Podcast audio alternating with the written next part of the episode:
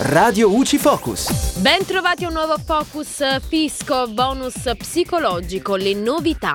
Dopo la bocciatura del Senato avvenuta lo scorso 31 dicembre, si torna a parlare del bonus psicologico, una misura di sostegno pensata per la salute mentale dei cittadini.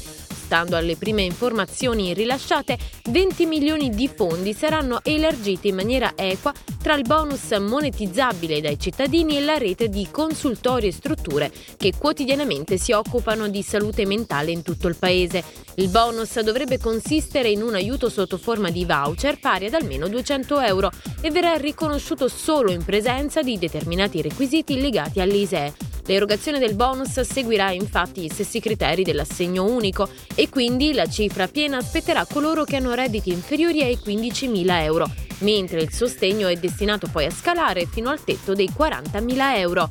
E da Giulia Cassone è tutto, al prossimo Focus. Radio UCI.